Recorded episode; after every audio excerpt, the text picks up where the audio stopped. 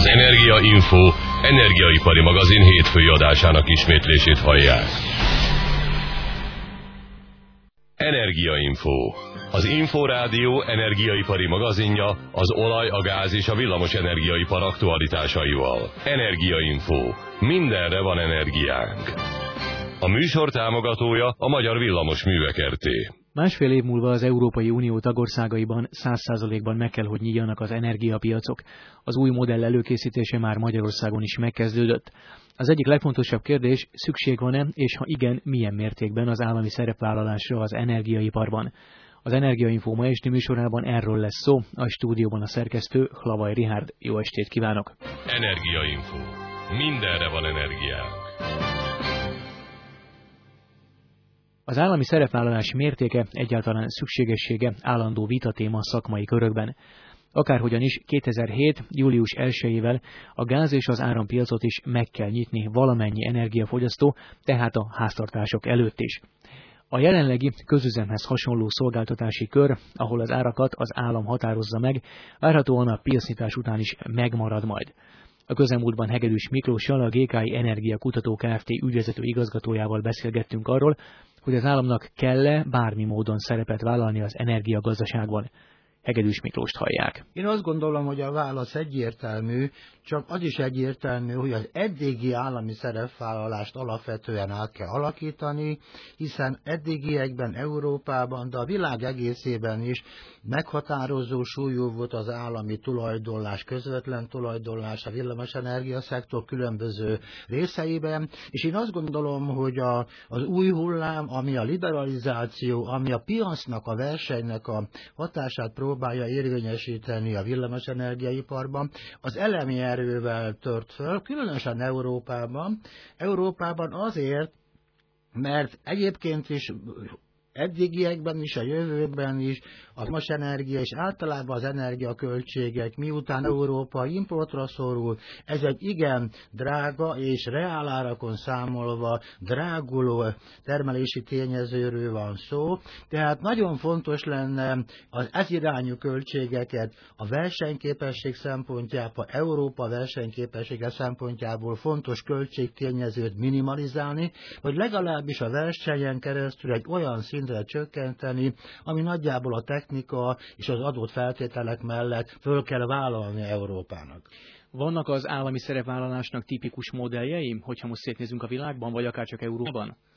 Én azt gondolom, hogy tipikus formái, megoldásai nincsenek, de azért azt kell látni, hogy Európában és a világ egészében is nagyon különböző az a fajta arány, amilyen mértékben az állam uralja például a villamosenergia erőművi és különböző elosztó hálózatait. Itt például francia szélsőpont, ahol gyakorlatilag egy nagyon monolitikus állami tulajdonrásról van szó. Amerikában, Angliában, Németországban egy másfajta, liberalizáltabb, tehát jóval megosztottabb, ott az állam szerepe nagyon pici, közvetlenül nincs is tulajdonosi szerepe, szerepe ezekben az országokban, és azt kell látni, hogy mindkét országban egy elfogadható, a versenyképességet pozitívan befolyásoló villamosenergia rendszer működik.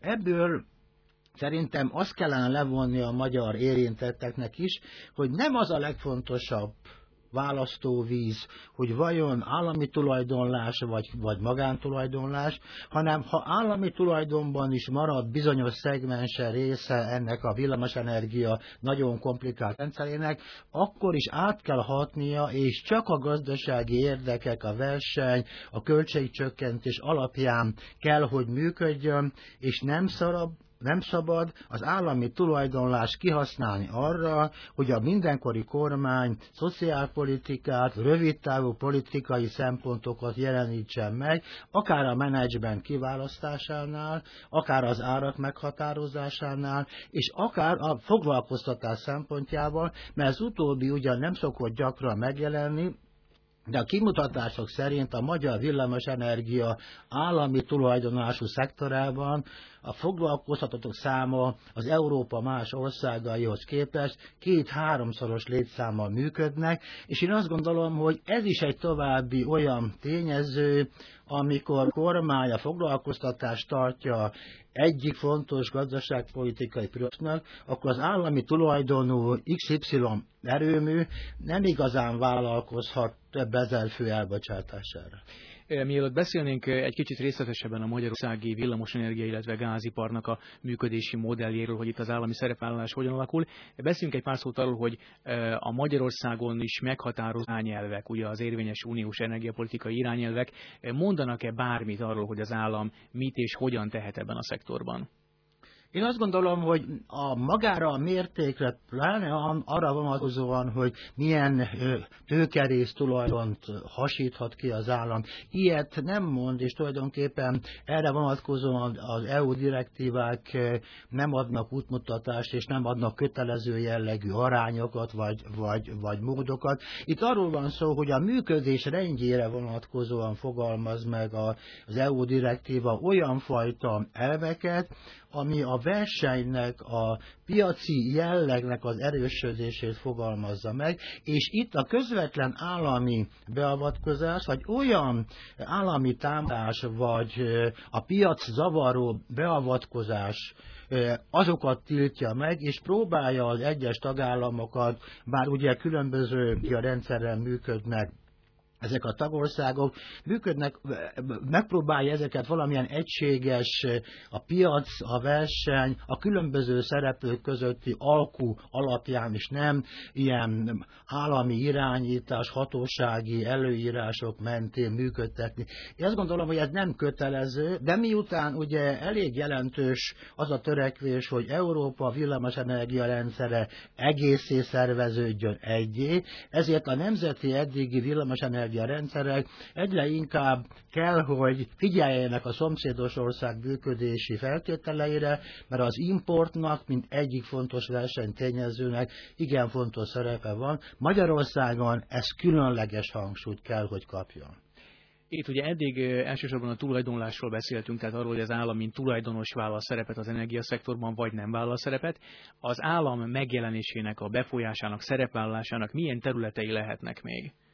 Én azt gondolom, hogy valóban az állami tulajdonlás és az állami szereplás egyik hagyományos, korábbi, de nem igazán a piacgazdaság, a mai modern piacgazdaságnak a részét képező közvetlen tulajdonlás, hanem inkább azoknak az általánosabb gazdasági feltételeknek a kialakítása, itt a támogatásoktól kezdve az árszabályozás, a különböző villamosenergia rendszer határ meghatározó szereplői termelők, átvételi rendszer, elosztó rendszer, szolgáltatók közötti olyan nagyjából azonos erőviszonyok megteremtése, amely biztosítja, hogy egyik fél sem élhet a monopól pozíció adta költségtorzító, magasabb árakat kikényszerítő pozíciójával. Tehát inkább az állam szerepe továbbra is nagyon fontos, de nem a közvetlen tulajdonos tulajdonlás oldaláról, hanem a feltételek megszabása oldaláról. Egyéb iránt, bár még nem tartunk itt, én azt gondolom, hogy azért a villamosenergia rendszernek elsősorban a szakli eh, emberek vélekedése szerint nagyon sok speciális tulajdonsága, ami miatt nem lehet egy közönséges piaci termékként eh, értelmezni. Mégis azt gondolom, hogy a, a szabályozási trend abba az irányba mutat, hogy az ágazati szabályozás helyett, külön mondjuk energiahivatal szabályozás helyett a versenyhivatal, a versenypozíciónak az itteni megteremtése az, ami hosszabb távon, ma még nem tartunk itt, de hosszabb távon azt gondolom, hogy egy ilyen általános versenyszabály fog érvényesülni a villamosenergia szektor szereplőire is. Önök az Energia Infót, az Inforádió energiaipari magazinját hallják, amelyben ma este Hegedűs Miklós, a GKI Energiakutató Kft. ügyvezető igazgatója vendégünk, akivel az állami szerepvállalás szükségességéről lehetünk. A hírek után a magyarországi energiapiacokról, illetve az áram szerepvállalásáról szó tartsanak továbbra is velünk. A hírek után folytatódik az Energia Info, energiaipari magazin hétfői adásának ismétlése.